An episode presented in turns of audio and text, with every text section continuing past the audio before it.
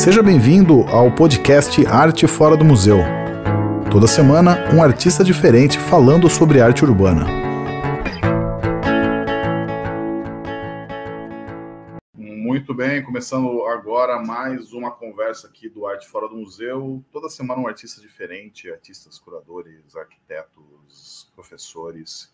Eu já estou com um coletivo aqui que vai falar comigo. Tem dois membros do coletivo que vão conversar um pouquinho sobre poesia e arte urbana, fazer uma breve apresentação.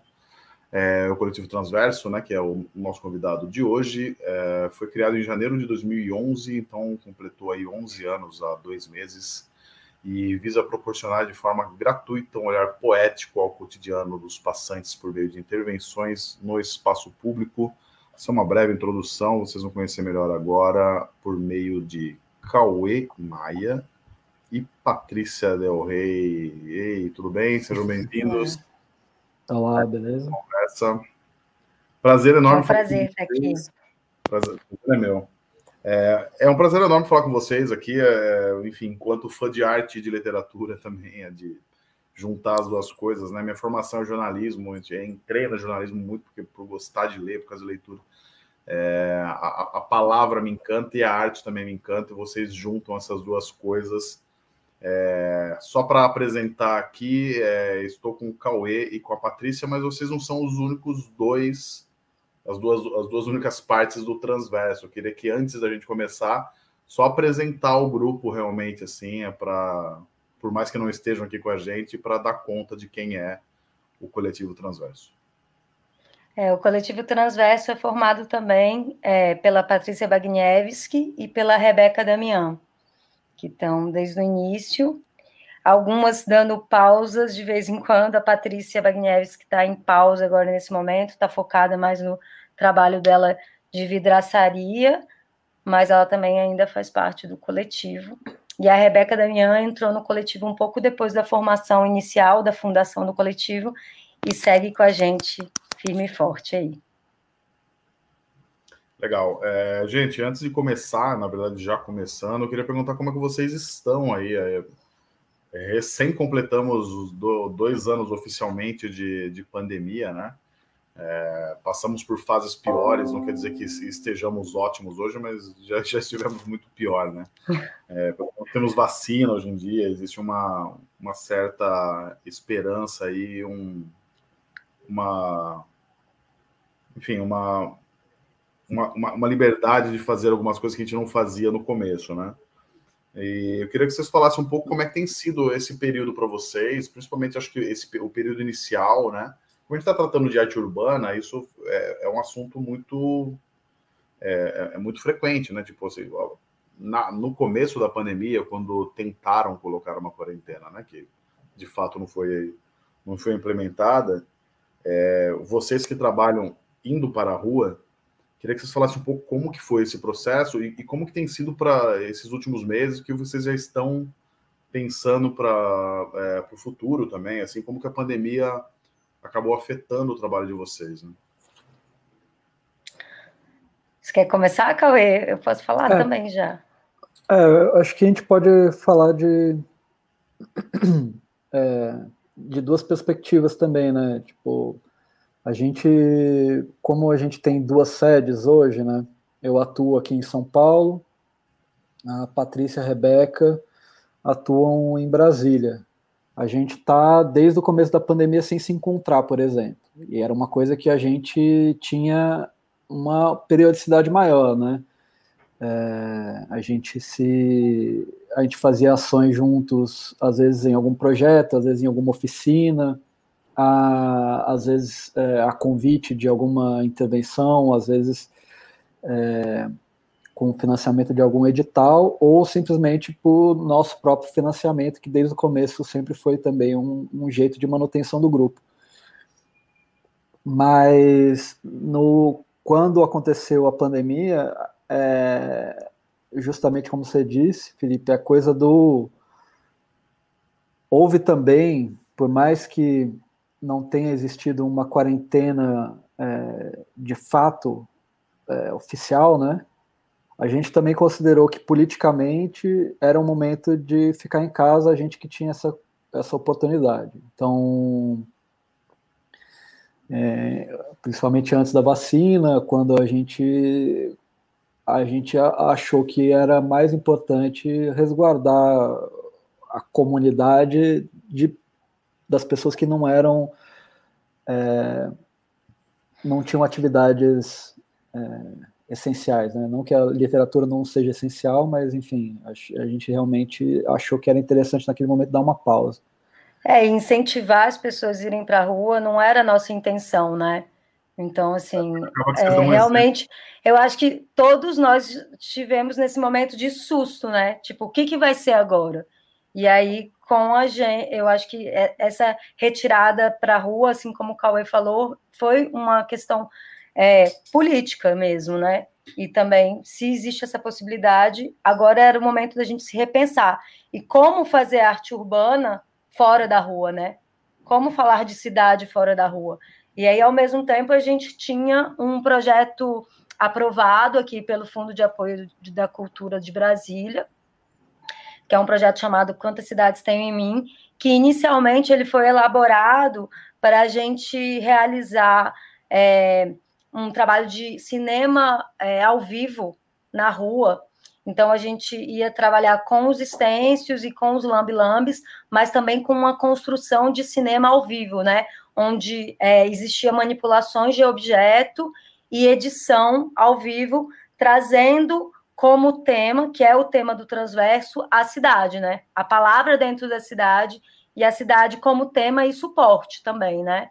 Então, é, de repente, no meio da pandemia, a gente se viu impedido de fazer esse projeto é, nos moldes tradicionais, o que para a gente era um grande desespero, né? Porque assim, é, a, eu acho que a, maior potência do transverso é, é, são as frases que a gente elabora junto, mas também é, as, os nossos encontros com outras pessoas, né?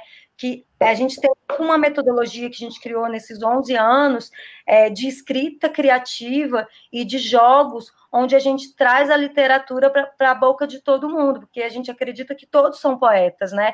A, a poesia ela está aí como possibilidade é, essencial do ser humano, né? E aí a gente, a gente criou metodologias onde a gente é, traz esse espaço de diálogo e de encontro e de criação poética para outras pessoas. Então, normalmente a gente trabalha também muito com oficinas e com esse espaço. Então, dentro da, da possibilidade que a gente tinha na pandemia, foi adaptar a nossa metodologia, que sempre foi uma metodologia presencial, para uma metodologia online. Então, dentro desse projeto Quantas Cidades Tem em Mim, a gente começou a criar, a ter encontros no Zoom, né? A gente criou uma oficina online. É, a gente fez duas edições desse, de, duas oficinas, e cada oficina a gente tinha mais ou menos 20 pessoas do Brasil inteiro é, conversando sobre cidade, produzindo é, textos, vídeos, publicações sobre cidade, né? Então, a partir dessa metodologia do transverso. E aí, como um resultado final, é, a gente agora em maio vai estar publicando um, é, duas publicações, onde o tema foi cidade e saudade, porque a gente entendeu que a saudade ela fazia parte agora é, intrínseca da nossa sensação, porque a gente tinha uma saudade imensa de estar dentro da rua, né? E as pessoas que estavam dentro de casa também tinham essa saudade. Então, foi um dos temas geradores para dois vídeos poemas que vão ser projetados na rua, aqui em Brasília, em maio, e duas publicações é, impressas também. A gente também fez alguns haikais e teasers, poemas, onde as pessoas, ela, a gente pedia para as pessoas é, gravarem a janela da casa delas, é, gravarem espaços dentro da cidade onde elas se identificavam, ou recolher coisas que elas já tinham gravados na, gravado é, na URBS, né? E aí a gente começou a trabalhar esse espaço de curadoria e de edição para criar esses dois, esses dois é, trabalhos que eu acho que mostram muito o que o Transverso estava fazendo nesse período mais fechado da pandemia. E aí a gente vai colocar no ar em maio, é, tá super fresco, esses vídeos, né, poemas, e essa publicação para livre download também Então é isso que a gente estava trabalhando na pandemia, né? Nessa, nessa parte inicial. E realmente não conseguimos nos encontrar pessoalmente, mas online a gente, é, a gente se, se encontrava tentando lidar do jeito que a gente conseguia, né? Porque foram muitos, muitos. Foi muito difícil, né? Para quem trabalhava na rua e para quem é artista, e sem incentivo quase nenhum, né? Num governo que eu acho que nem precisa falar, né? É, o... Enfim, fala aí, Cauê, eu te interrompi, desculpa. Não, é, eu concordo tudo. Acho que é isso mesmo. E agora com essa, é, vou colocar bem entre aspas, tá? Essa reabertura aí, essa, essa volta às ruas sem tanto medo assim. É, vocês já voltaram à mentalidade de antes ou ainda tem alguma coisa que afetou de fato o trabalho de vocês, acabou mudando realmente a dinâmica? Eu sei que é, uma coisa que mudou, acho que para todo mundo que trabalhava em reuniões presenciais é o se resolve num, num Zoom, né? Não se resolve num e-mail, né? É a famosa reunião que você consegue resolver abrindo um Zoom ali, um Google Meet. Acho que isso facilita muito. Eu achei até interessante o que a Patrícia estava falando de essas oficinas, vocês resolverem as oficinas online, né? Porque como você está trabalhando com a palavra, a palavra é uma coisa fácil de você. É, é, é, é, diferente de, sei lá, uma oficina de lambe, uma oficina de grafite, né? Que você precisa de um material. A palavra é, é mais fácil de você trabalhar. Mas eu queria que é. vocês falassem um pouco como que como está agora, assim. Eu acho que a mentalidade não, não vai voltar, né? É, acho que não tem como retroagir, acho que isso vai ser uma marca para sempre, assim. É, eu acho que também, apesar de ter uma, uma, uma, um foco na palavra, a gente sempre trabalha também com as técnicas, as tecnologias, né? Então a gente tem a Bazuca Poética, que é um projetor gambiarra que a gente fez, criou e, e desenvolve até hoje para fazer projeções luminosas no espaço público, que é uma coisa que é muito difícil de, de, de ensinar sem ter a materialidade, sem ter a presença, sem ter a mão, né? A gente, nessa oficina que a gente deu no projeto que a Paty falou, Quantas Cidades Tem em Mim, a gente falou de zine, a gente falou de, de fotografia, a gente falou de encontro, e, e faz muito falta, faz muita falta a rua, né?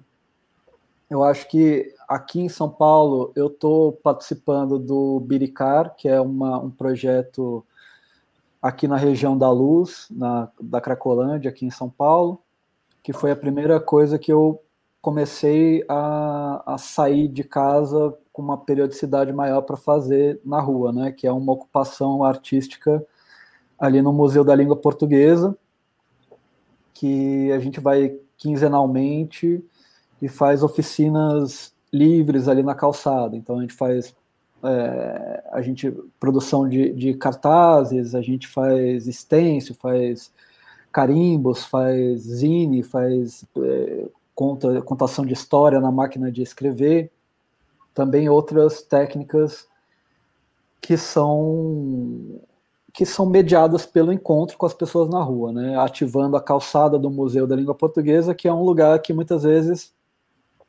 é também agravado pela pandemia e pelo incêndio, pelo abandono das nossas instituições culturais pelos governos atuais, é, esse espaço ele fica muitas vezes distante, mesmo por mais que seja ali numa área super viva, né, da cidade, na estação próxima ali, tipo junto da estação da Luz, muita gente passa por ali para pegar o trem e sequer sabe que tem um museu.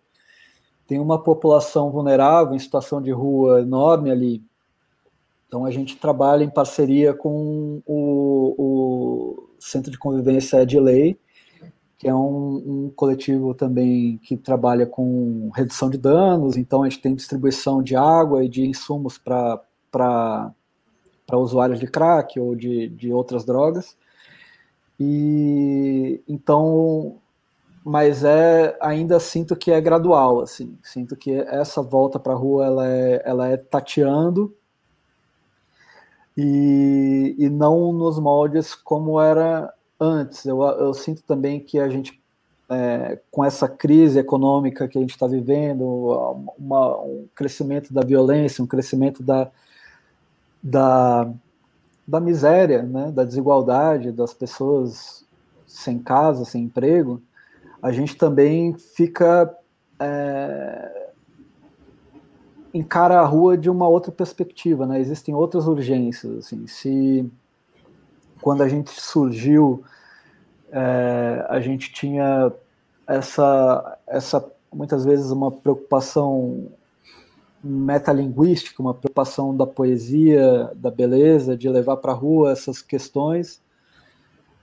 Muitas vezes a gente é, é abalroado, não sei, pelas por temáticas urgentes, né, da fome, do preço da gasolina, do preço do, do, de tudo, né? Não que não seja urgente sonhar, porque eu como uma, eu acho que assim, às vezes, às vezes a gente acha que essa situação, lógico que a realidade está aí, a situação está tá dada, mas foi uma situação que a gente construiu. A gente como humanidade, né? Mas existem outras situações possíveis. Então, é, aqui na parte de Brasília, a nossa primeira ação agora presencial foi um encontro dentro do, de um espaço em São Jorge, que fica na Chapada dos Veadeiros. Eles estão fazendo o primeiro encontro é, literário de povos lá, é, lá em São Jorge, na Chapada dos Veadeiros. A ideia é eles fazerem um. É o início de uma flip, como eles falam, cara, que o sonho deles é montar ali uma flip e aí o coletivo Transverso foi convidado, a gente realizou a nossa primeira oficina presencial e é muito incrível você reencontrar as pessoas, né? Porque, beleza, é, é legal a gente ter essa possibilidade online, do Zoom, e de, de poder juntar pessoas do Brasil inteiro falando sobre a cidade, mas o abraço, o contato, o encontro, eu, é, isso é impagável, né? Isso, isso, é, isso é o que nos move, sabe? Eu sinto, saca? Porque é diferente. Você ter a sua obra na rua é criar um instante de desvio, né? Para as pessoas que estão num, num momento é, andando naquele, naquela cidade para resolver pendências normalmente, sabe?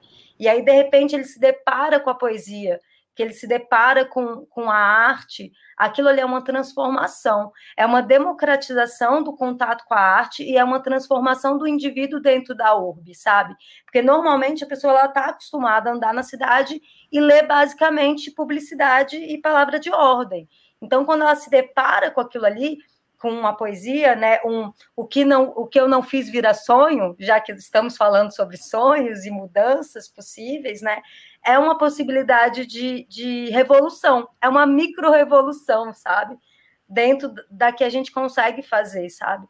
E, se, e, e, é porque eu sinto que a pandemia, o governo, tudo isso tem é, colocado a gente num lugar tão depressivo e tão sem ação como se a gente não tivesse mais possibilidade de mudança, sabe?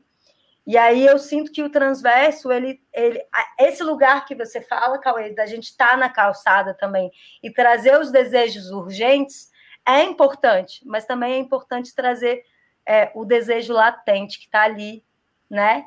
É, e que às vezes a gente está impedido de, de, de sonhar, né? De trazer também, de tentar olhar a beleza dentro do caos porque eu acho que olhando a beleza, talvez a gente tenta, tente transformar é, o cenário.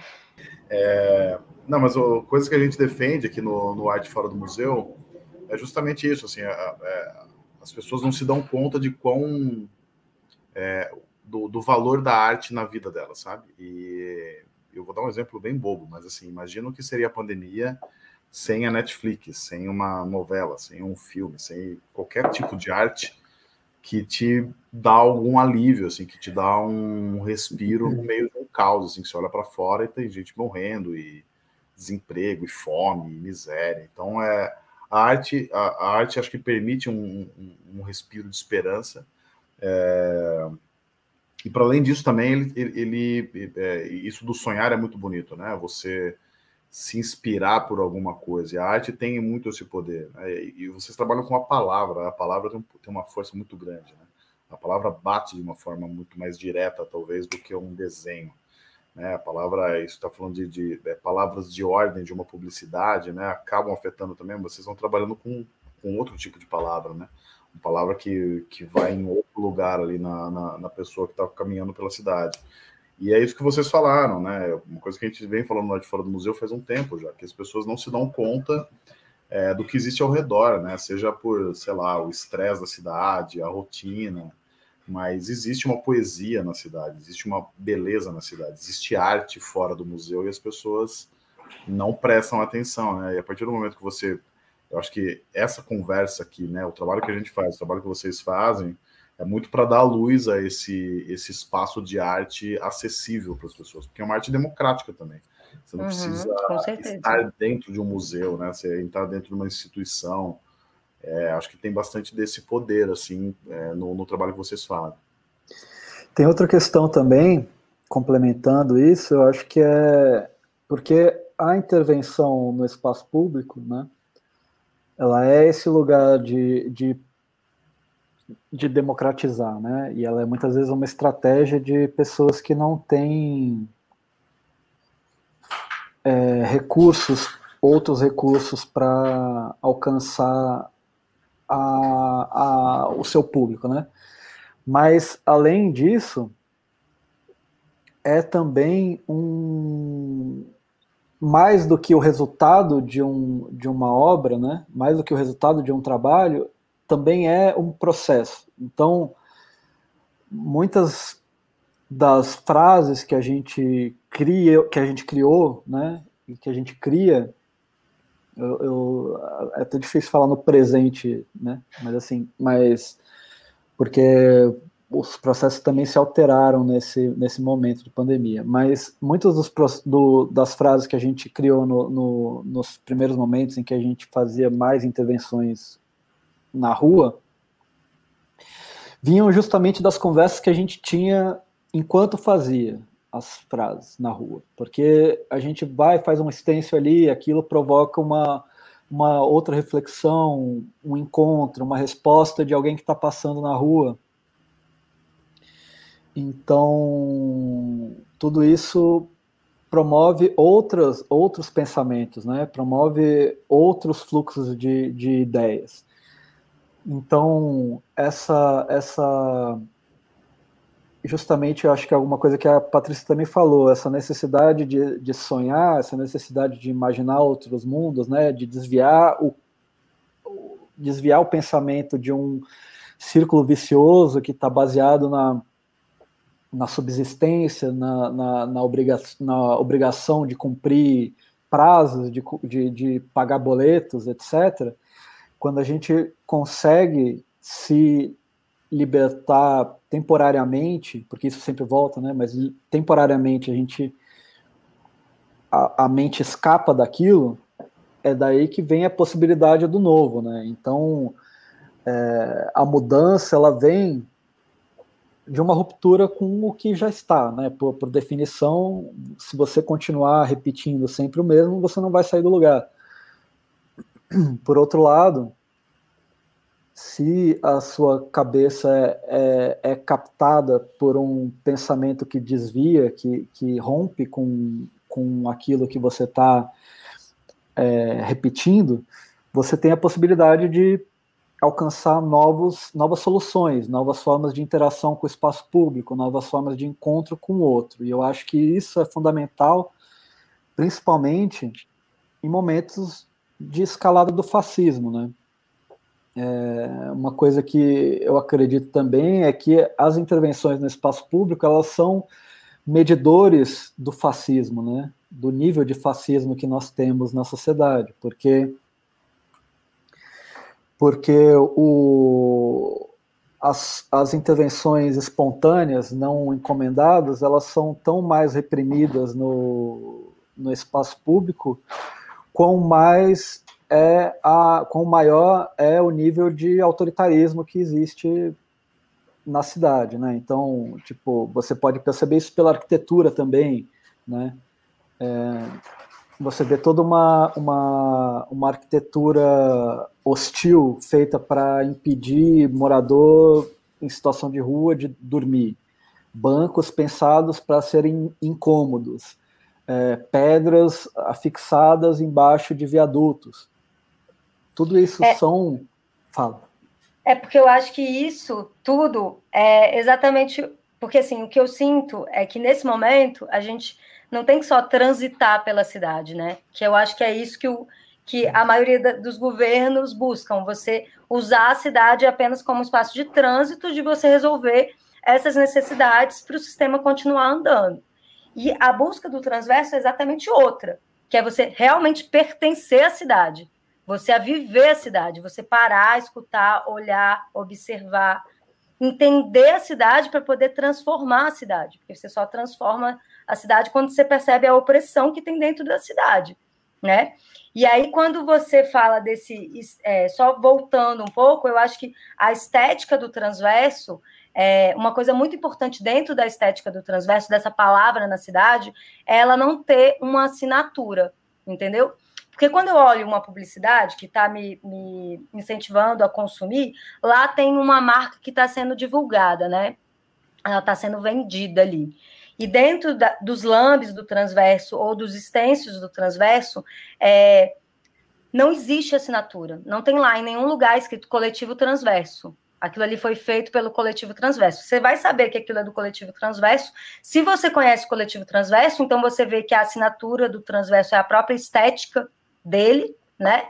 O jeito que é diagramado, a fonte que é, está sendo utilizado. Desculpa, desculpa, te interromper, Patrícia. Não, não. É, mas acho que isso vem muito da, da, da, arte, né? Você reconhecer o estilo do artista. Você não precisa ter a assinatura do artista. Né? Exatamente, exatamente. Mas eu acho que a, o fato de ser palavra de ser poesia e não ter o nome do autor ali, é uma aproximação do leitor com a palavra, porque acaba que a palavra é como se, se aquilo fosse uma fala da rua e não uma fala do coletivo transverso ou do Cauê ou da Patrícia, entendeu? Então, brincar ou da, com ou essa. Fala da própria pessoa que está passando também. Então, pra, é, eu acho que essa é, esse é o Tchan, né? É porque é uma poesia da rua. É, o poema está nos olhos de quem lê. O poema é de quem lê, entendeu? Porque ele pode virar outras poesias, né? Ele pode virar. É, é, às vezes a pessoa vai ler ali e aquilo vai criar, vai ser, ela vai sair de uma maneira diferente, porque ela vai ser tocada com aquilo ou não, mas vai criar outras palavras, né? Então acho que isso é importante trazer.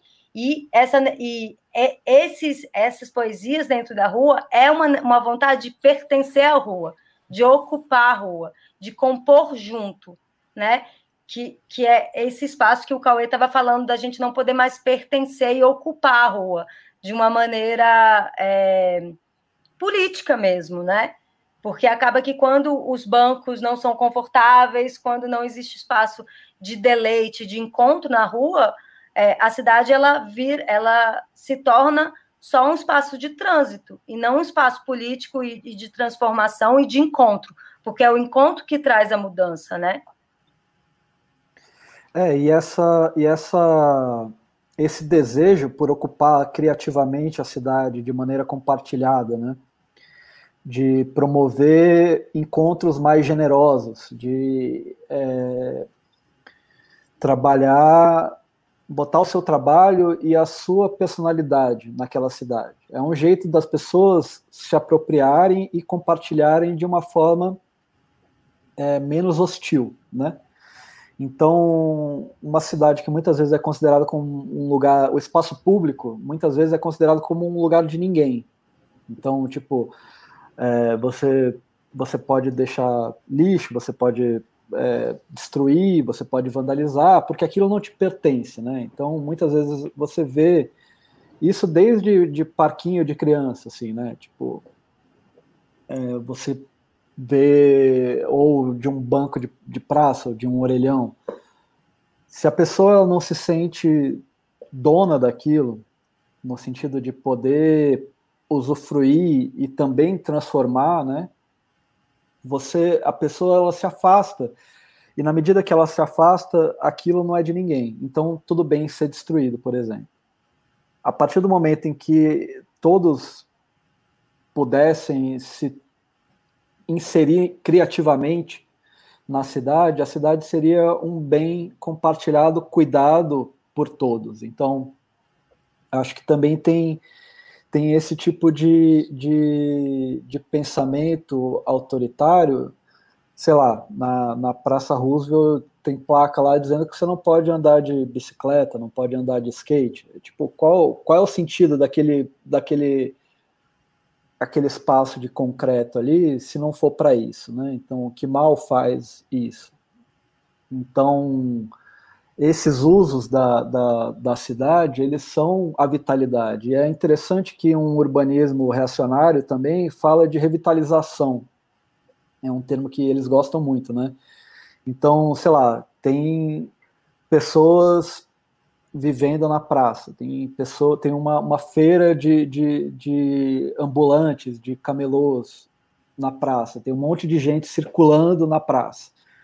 E daí eles vão falar, vamos revitalizar. E o que, que eles falam para revitalizar? O que, que eles fazem para revitalizar? Eles cercam e fecham. Aí você pensa esse conceito do que, que é vitalidade para esse poder público, qual que é o ponto de vista deles, né? Tipo, a vitalidade é deixar um lugar fechado, inaacessível, com grama que não se pode pisar.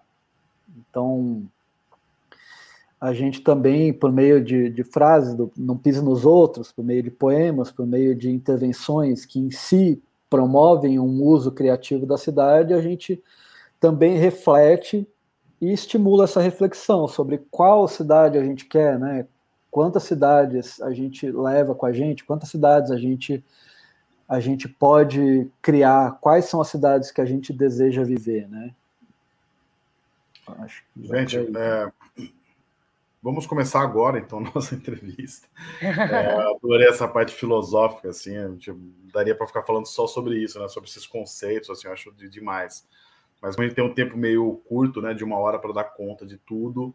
Eu queria fazer a pergunta que seria a pergunta inicial, que é como que surgiu, né? O, o coletivo como que vocês se juntaram, de, qual é a formação de vocês, como que veio essa ideia de usar a palavra como... É, enfim, porque a palavra na parede, é, na verdade, está na história do grafite, né? Grafite, até a, a, a, a, palavra grafite vem de grafismo, né? De, de escrita né? Na, na, na parede, e as primeiras coisas que você vai achar lá, sei lá, em Pompeia, né, escritos tal, e vocês estão fazendo justamente isso num contexto século XXI, é, com colagem, né, que também é, um, é, é uma, é uma outra, é, com Lamb, né, com, com uma outra, outra linguagem. Então, eu queria que vocês falassem um pouco dessa, desse surgimento, como é que vocês se juntaram, onde que vocês se conheceram, porque um está em Brasília, outro está em São Paulo, para a gente uhum. entender uhum. como se deu essa, essa união de ideias aí.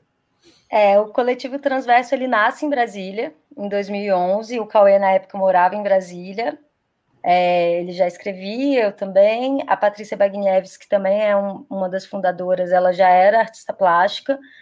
É, nós todos éramos amigos, assim. É, a minha formação é artes cênicas, o do Cauê, é, ele é cientista político, mas também já foi para literatura, para as artes plásticas, né, nos mestrados, doutorados da vida. E a gente nasceu muito numa necessidade de pertencer à cidade, sabe? É, Brasília é uma cidade, eu não sei se você já teve a oportunidade de conhecer Brasília. Conheço, conheço mas bastante. Brasília é uma cidade, principalmente quando a gente nasceu, em 2011, é, é, a cidade ela não estava sendo ocupada, sabe? Assim, é uma, é uma cidade que a gente tem uma arquitetura que favorece muito o carro, pouco o trânsito de pessoas, entendeu? Então a gente sentia e ao mesmo tempo as pessoas elas são muito é, elas se fecham em grupos e elas criam um grupo que parece muito a família delas ali naquele momento, sabe? Porque Brasília tem essa coisa de, de pessoas que passam e, e, pessoas é difícil você conhecer hoje em dia não né mas antigamente era difícil você encontrar pessoas que nasceram em Brasília no nosso coletivo por exemplo é, metade do coletivo não nasceu em Brasília veio morar em Brasília né de alguma maneira então, acho que Brasília tem essa, essa coisa meio cosmopolita e essa arquitetura que impõe o carro muito forte. Então, a gente sentia que a gente queria pertencer à cidade, que a gente queria é, é, compartilhar as nossas poesias e a palavra dentro da cidade, sendo uma cidade ainda tombada, né? Então, assim, a gente via aqueles monumentos brancos, gigantescos, aquela arquitetura que se impõe, né? Uma arquitetura que é quase uma obra de arte, de alguma maneira, e ao mesmo tempo esse pouco espaço de encontro. E a gente sentiu que a poesia poderia ser esse espaço de encontro, né? Então, inicialmente a gente começou com stencil mais do que com lambe. O lambe aconteceu uma, foi uma coisa que aconteceu depois. E a gente fazia stencils grandes, muito nas tesourinhas, que são espaços em Brasília onde passam os carros. Então, para os carros verem aquilo, né? E só, também só pra, dentro. Para explicar também para quem não, não conhece Brasília, tesourinha são os espaços de, de retorno, né? De, da, das vias, né? É, o, é Brasília. De alguns viadutos, né? Mais ou menos isso. Brasília uhum. é o plano piloto, né? Que a gente está aqui falando do plano piloto, ele é um eixo. E esse eixo ele, ele tem a asa sul e a asa norte.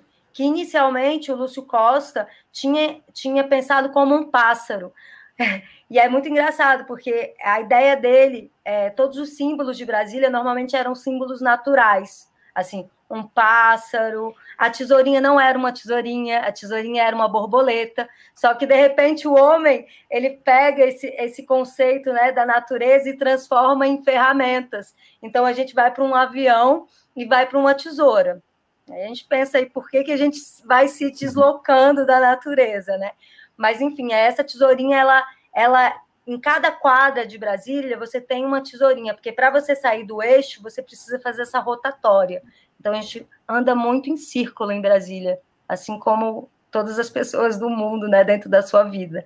Mas enfim, a gente para passar por esses, para poder se se movimentar, a gente passa por essas tesourinhas e aí a gente colocava essa, esses extensos e essas palavras, essas poesias na tesourinha para é, é, trazer a, a atenção também dos motoristas, além dos pedestres, né? Mas é, é... e a gente começou Desculpa, só interromper, só, não, só, só um segundo, que é interessante você falar isso, trazer a atenção dos motoristas, né? Porque Brasília, como você falou, né? Os prédios são, de, de alguma forma, de, de, de que com certeza são obras de arte de Brasília, né? Eu acho que são, são grandes monumentos, são é, de uma escala colossal. E, mas de fato, para você apreciar com o tempo vários só de carro, é, é muito difícil fazer a pé esse trajeto. E vocês estão fazendo justamente para as pessoas que estão passando de carro, né? que é o público que estava consumindo arte até então na cidade. Né? É, eu acho que a gente, a gente, também colocava dentro das quadras, mas um diferencial nosso foi também pensar nos carros. Porque e Brasília é um lugar que não tem muito outdoor, graças a já. Então, assim, a gente não tem muito outdoor, então a gente não tem muito é, esse esse lugar, mais ali no conjunto nacional, mas dentro do plano a gente é proibido outdoor. Então, realmente a gente a gente falou como a gente como a gente pode acessar não só o motorista, mas pensar no motorista também, entendeu? Então a gente é, começou é, a acessar são... viadutos. A gente tinha um viaduto só rapidinho, qual é? É um viaduto é, que é o que é o eixão, que ele liga os dois pontos da cidade. E aí a gente sentia que colar ali no viaduto é uma frase tipo: Brasília expande a distância entre os corpos. Brasília expande a distância entre os corpos. A pessoa ela tá andando de carro e ela tá pensando sobre a própria cidade. Por que, que essa distância é expandida? Por que, que eu estou dentro de um carro? Por que, que eu não posso ocupar esse espaço de uma outra maneira? Então, fazia todo sentido ali em 2011. Hoje em dia, Brasília é uma cidade onde as pessoas ocupam muito mais o espaço, sabe? E isso é um ganho, que eu acho que é diferente de São Paulo, né? Que São Paulo, a, a, é, a vida ela tá pulsante ali em muitos lugares, as pessoas estão na rua, né? Fala, É, e eu acho que também tem uma coisa que são as técnicas, elas também interferem no, na leitura do poema, né? Então, a primeira técnica que a gente utilizou foi o stencil. E, e era um stencil num tamanho A1, né? Era um stencil relativamente grande. A gente começou fazendo em tapumes de obra na UNB e associando a, a forma poética do haikai no, no, na versão brasileira, que são esses poemas de três versos, poemas curtos, justamente por ter essa, essa, essa leitura rápida de quem está em trânsito, muitas vezes, né? Seja a pé, seja de bicicleta, seja de carro. A pessoa que está no espaço público, a menos que, ela, que seja um lugar de estar, né? Uma praça, um lugar de, de, de, de contemplação, em geral a pessoa está em trânsito, né? Como a gente já falou. Fora isso, tem a, as outras questões que são a escala, né, o tamanho do, da frase. Então, a gente já fez intervenções de diversos metros, lambe de, de, de sei lá, 5, 10 metros de comprimento, que justamente se inserem na, na paisagem de Brasília de uma maneira diferente do que se inseririam em São Paulo, por exemplo, né? Que as, São Paulo, São Paulo tem uma, uma verticalização que Brasília não tem. Então é muito fácil também as, os poemas desaparecerem em Brasília se eles não tiverem uma, uma escala também monumental. É, então tem eu acho que também um, uma das questões importantes da nossa pesquisa é justamente essa relação da palavra no espaço público, né? Como a palavra transforma o uso do espaço público, como o espaço público transforma o sentido da palavra, como a escala e a técnica da intervenção poética no espaço público interferem na leitura do poema que a gente coloca lá. Então, o mesmo poema em lugares diferentes quer dizer coisas diferentes. Em uhum. técnicas, em tamanhos diferentes, quer dizer coisas diferentes. Tem a durabilidade da técnica, né? Então, uma projeção apagou, acaba. Você fica com o registro daquilo se você registrou. E que possibilita a gente, às vezes, jogar essa projeção no Planalto Central, entendeu? No meio do, do palácio, sem, sem podendo Sim, é criar ali uma intervenção uma... sem ser preso, né? Assim, sem, sem ficar a... uma coisa tombada, né? Sim. Ah, enfim, a gente estava falando até um pouco antes de começar aqui, mas ó, a, a gente entende ó, no Arte Fora do Museu a arte urbana, sei lá, da coisa mais efêmera do mundo, que pode ser isso, uma projeção que, você, que dura cinco minutos ali, você desliga e já acabou é, assim como também uma arquitetura, né, que é um, tem essa permanência mais permanente, digamos, com perdão da redundância. É, e é legal você usar isso daí, né, porque é, é um espaço em Brasília que você não é nobre, mas você não consegue colocar um grafite ali, colocar um lambe, colocar um, sei lá o que for. Mas com uma projeção você consegue resolver isso, né? Então, é, e você acaba passando sua mensagem também, passando sua arte, é, e, e, tem uma coisa da arte urbana que eu acho muito legal. Eu tava, não lembro nem com quem eu estava falando, foi com algum artista aí recente que a gente estava falando sobre isso, que às vezes uma obra de arte que está no museu, sei lá, não sei quantas pessoas vão passar por aquele museu, mas se você, se você projetar isso durante uma meia hora num espaço que tem um, uma, um fluxo muito grande, às vezes você afeta muito mais do que uma obra numa sala ali, que, enfim, tá meio e... uma entre tantas, né? E quando você vê a potência disso também nas redes sociais, né? Porque eu acho que um, uma coisa que aconteceu com, com o transverso também foi essa coisa das redes sociais, assim, da gente é colocar na rua e fotografar e colocar na rede, e as pessoas irem para a rua para procurar. Aqui em Brasília também, né? Isso tinha muito, assim. E, e, eu acho que esse registro ele é super potente, assim.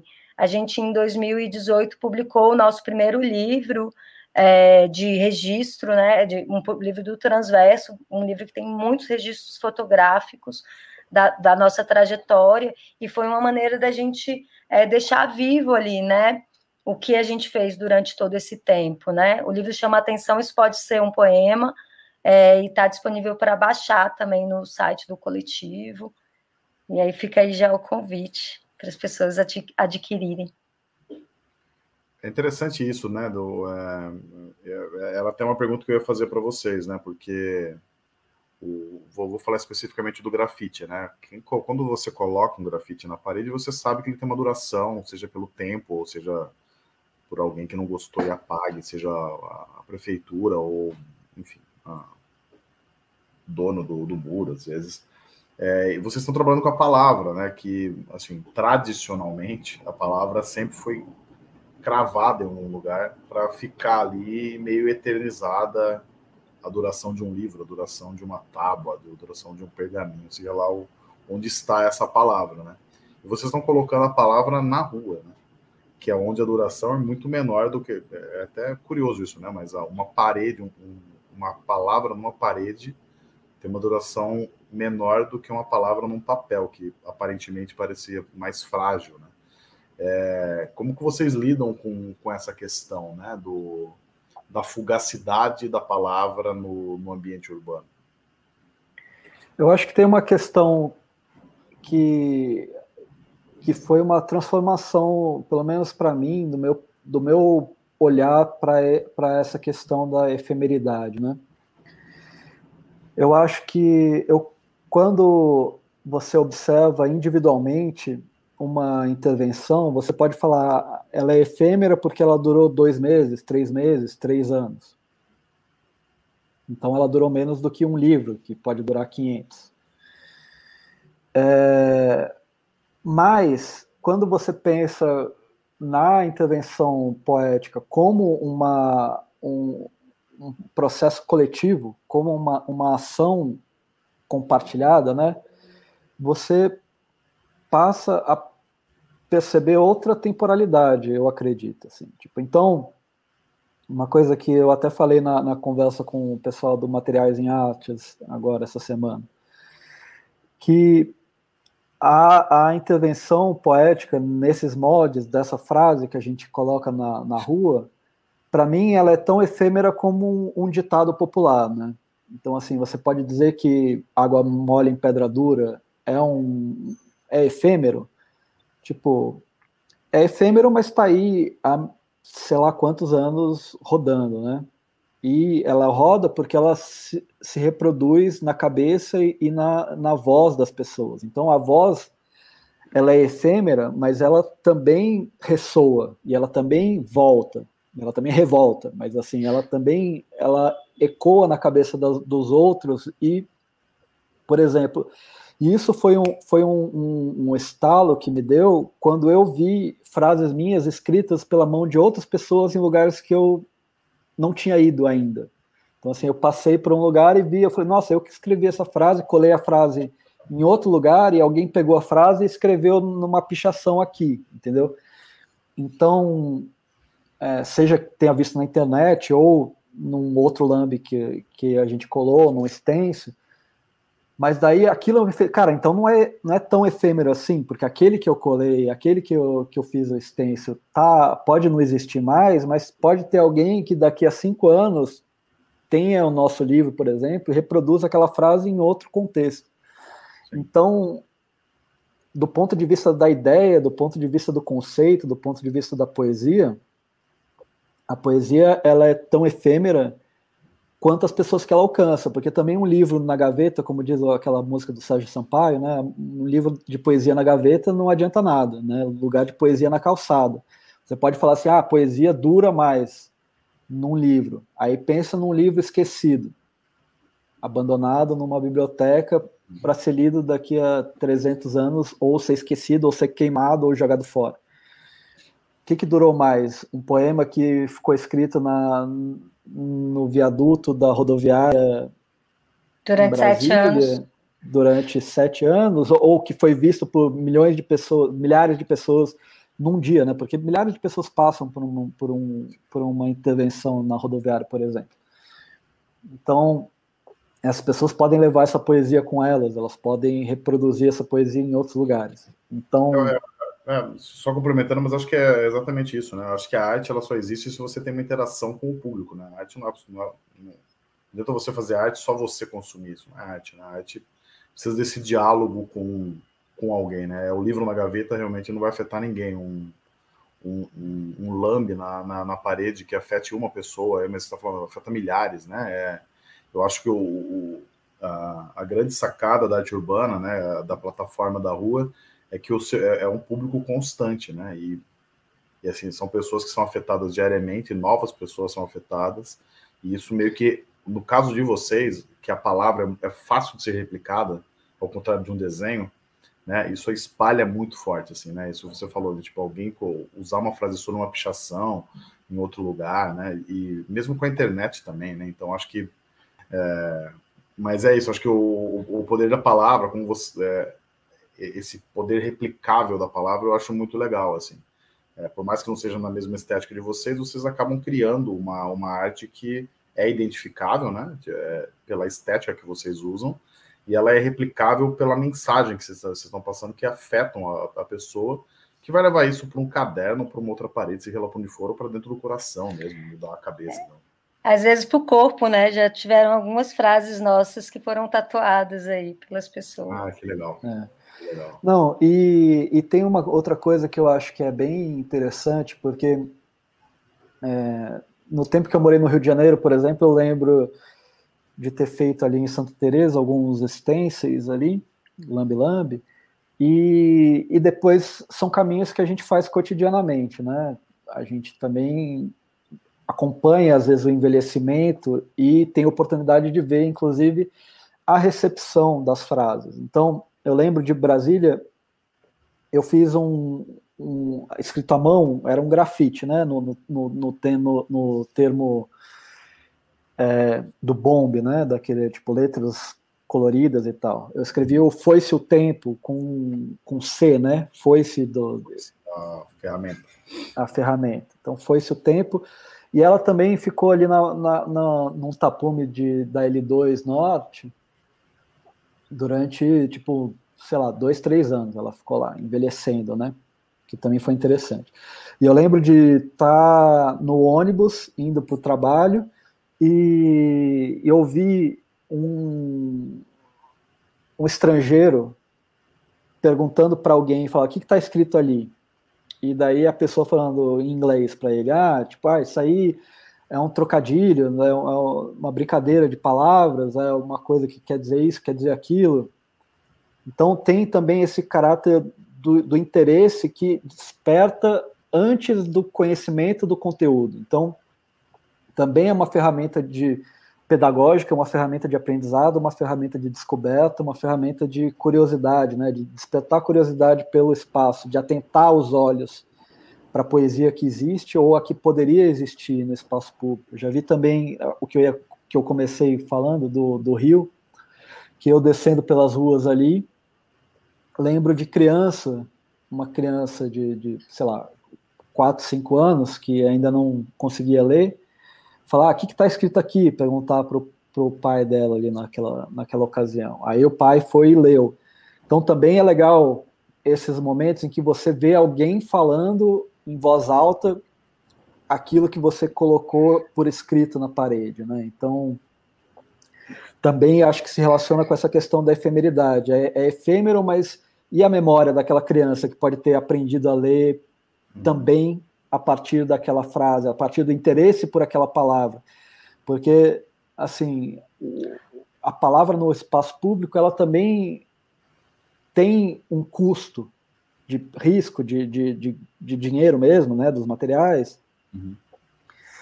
É, e tem é, é, essa, então ela representa esse lugar de um, de um valoriza, né, também o conteúdo daquilo que está sendo dito. Então, tipo, o que está escrito ali, né? Por que, que, por que, que aquela criança tem a curiosidade de, de, de saber qual, decifrar aquele enigma, né?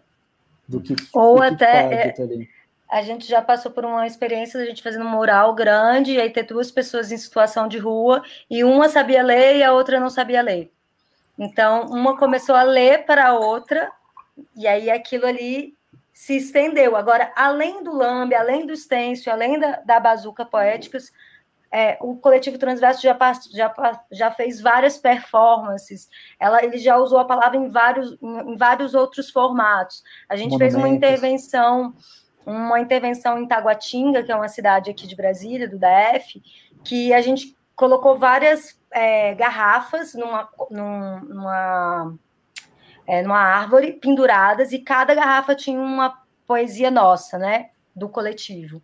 E aí, de repente, as pessoas, as pessoas iam pegando essas garrafas e lendo essas poesias, escolhendo. A mesma garrafa, ela, ela poderia ser comprada sem o poema é, nesse mesmo local, porque a gente fez no Tagua Center, que é tipo uma 25 de março, né? Uhum. Então, e aí, de repente, aquilo ali, aquela árvore, ela virou um sarau.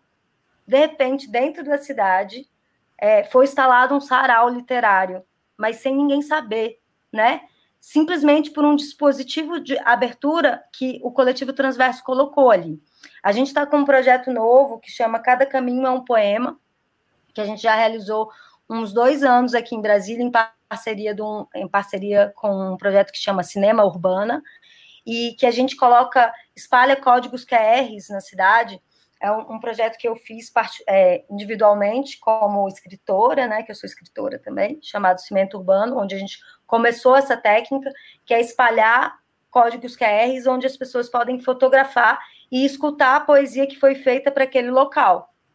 Então, é, é, também ultrapassar, né? É colocar a palavra como, como a grande obra, né? Eu acho que é, essa é a função do coletivo. Então, a gente tem alguns suportes, lógico que a gente é muito mais conhecido pelo Lambi Lambi, né? Porque é uma, uma, uma técnica mais é, barata e mais fácil de fazer e de reproduzir. É uma técnica que a gente gosta muito, porque a gente sente que a estética dialoga super bem com o urbano, mas a gente também ultrapassa essas técnicas, porque eu acho que o grande objetivo do coletivo é realmente trazer a poesia para a cidade, independente do formato.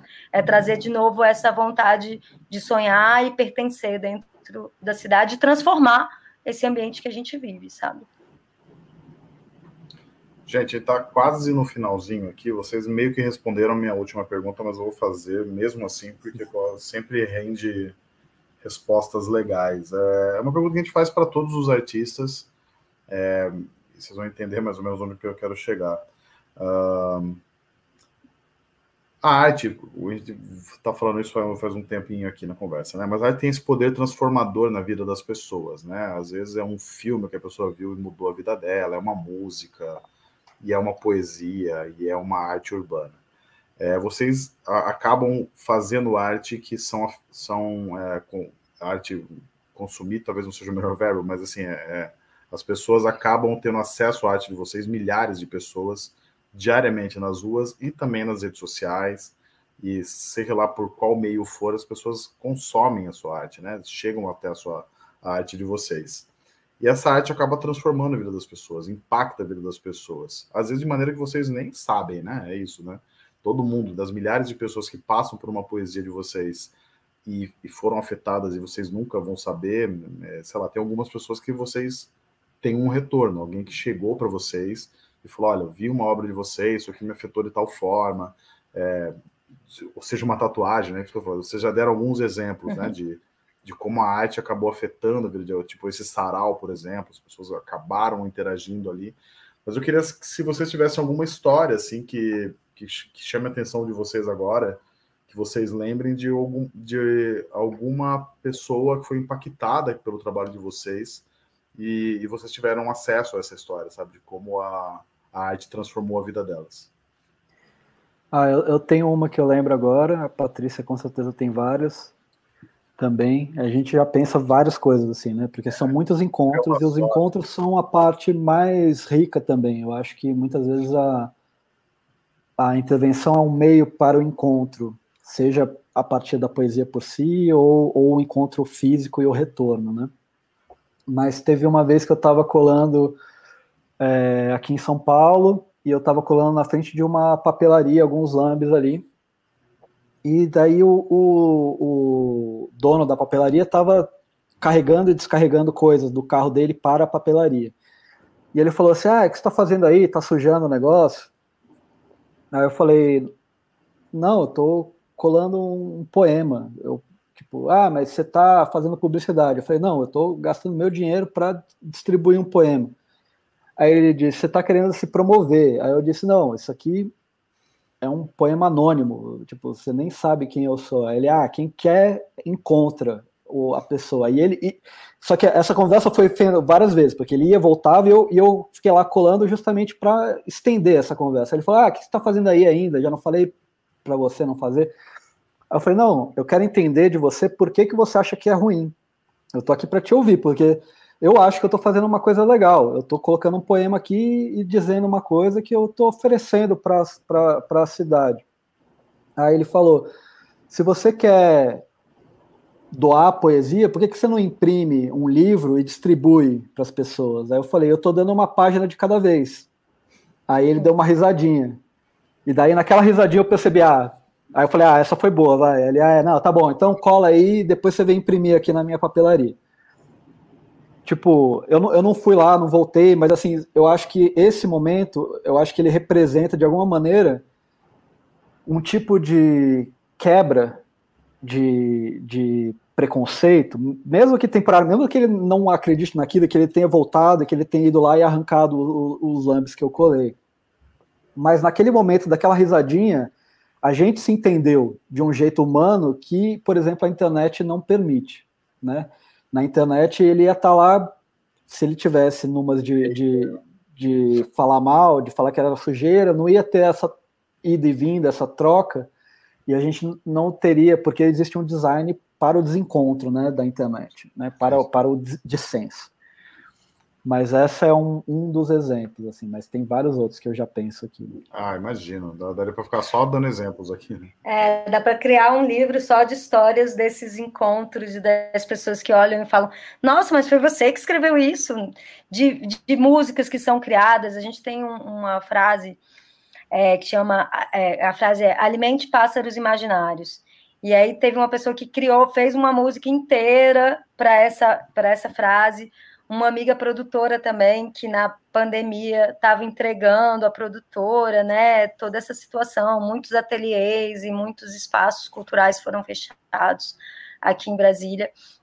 E aí ela me ligou e falou assim: Cara, eu estava passando no Eixão e eu li sua frase aqui, Pati, e, e foi o que me fez parar de chorar. Porque eu estava aqui, eu estou numa situação muito complicada, né? Por ter investido em cultura, por ter por estar 25 anos trabalhando com cultura e agora, nesse momento, não ter nada.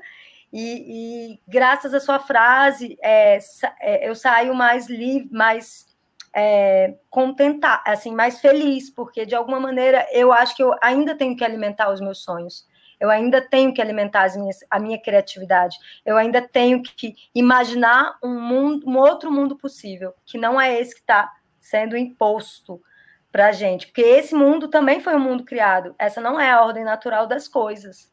Porque se você olha para a natureza, a natureza ela age de uma maneira completamente diferente. Então, para mim, aquilo foi muito emocionante mesmo, sabe? Porque é, eu acho que o coletivo transverso tem um quê de autoajuda aí para os artistas, de alguma maneira. Eu acho que a arte tem esse poder. Eu acho que não é, acho que não é exclusividade de vocês, não. Eu acho que a arte ah, tem, com é, certeza. Ela, é ela atinge, né? É isso. A, a pessoa está feliz, a arte faz bem. A pessoa está triste, a arte faz bem. A arte afeta a vida de todo mundo. É, tem um, alguém disse, né? Confortar os aflitos e, e, e como é que é e incomodar os acomodados, alguma coisa desse tipo. É, mais ou menos isso mesmo. Gente, a gente chegou ao final aqui. Obrigado, foi um prazerzaço falar com vocês. É um prazer conhecer. Espero conhecê-los ao vivo, seja em Brasília ou em São Paulo. É, eu estou em São Paulo, né? fica mais fácil, mas Brasília, eu amo Brasília. Também acho uma cidade incrível, bem diferente de qualquer outra cidade do mundo. Assim, é, é, ela é muito única.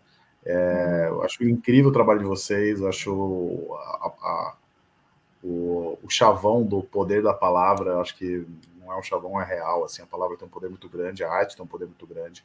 E vocês acabam é, trabalhando com isso de uma maneira muito legal. É, e para antes de acabar falando em palavra, eu passo a palavra para vocês, caso vocês queiram fazer aí um encerramento aí desse papo de hoje. E eu agradeço novamente. Ah, eu agradecer. agradecer. É. Agradecer e pedir para vocês seguirem a gente nas redes, verem, entrarem no site do coletivo também e espalharem as suas poesias também pela cidade. A gente também Acho é disponibiliza é nosso, arquivos dos nossos lambs, se alguém quiser baixar e imprimir, a gente tem uma uma política bem aberta para usos não comerciais, assim, para usos ou públicos gratuitos ou domésticos privados, assim. Sim, e outra coisa legal que eu acho que é, que é legal a gente falar em se despedir, o nosso site está sendo todo reestruturado e a gente vai abrir uma aba chamada editora dos livros, tanto dos nossos parceiros, nossos livros individuais, como artista, e o livro do Transverso, e os trabalhos que a gente fez do Transverso, onde as pessoas vão poder é, fazer download de esses, esse material gratuitamente. Então, a dissertação do Cauê, que, é, que fala sobre o coletivo, os meus livros individuais como escritora, o livro da, do coletivo de parceiros. Então, acessem e baixem lá e vamos compartilhar a nossa palavra também. Obrigado pelas palavras nessa última uma hora e pouco que a gente falou, foi muito legal mesmo. É, e esses foram Cauê e Patrícia do coletivo Transverso. Espero que vocês tenham gostado. É, é isso, gente. Voltamos semana que vem voltem aqui para ver mais uma entrevista com mais uma pessoa muito legal no Arte Fora do Museu.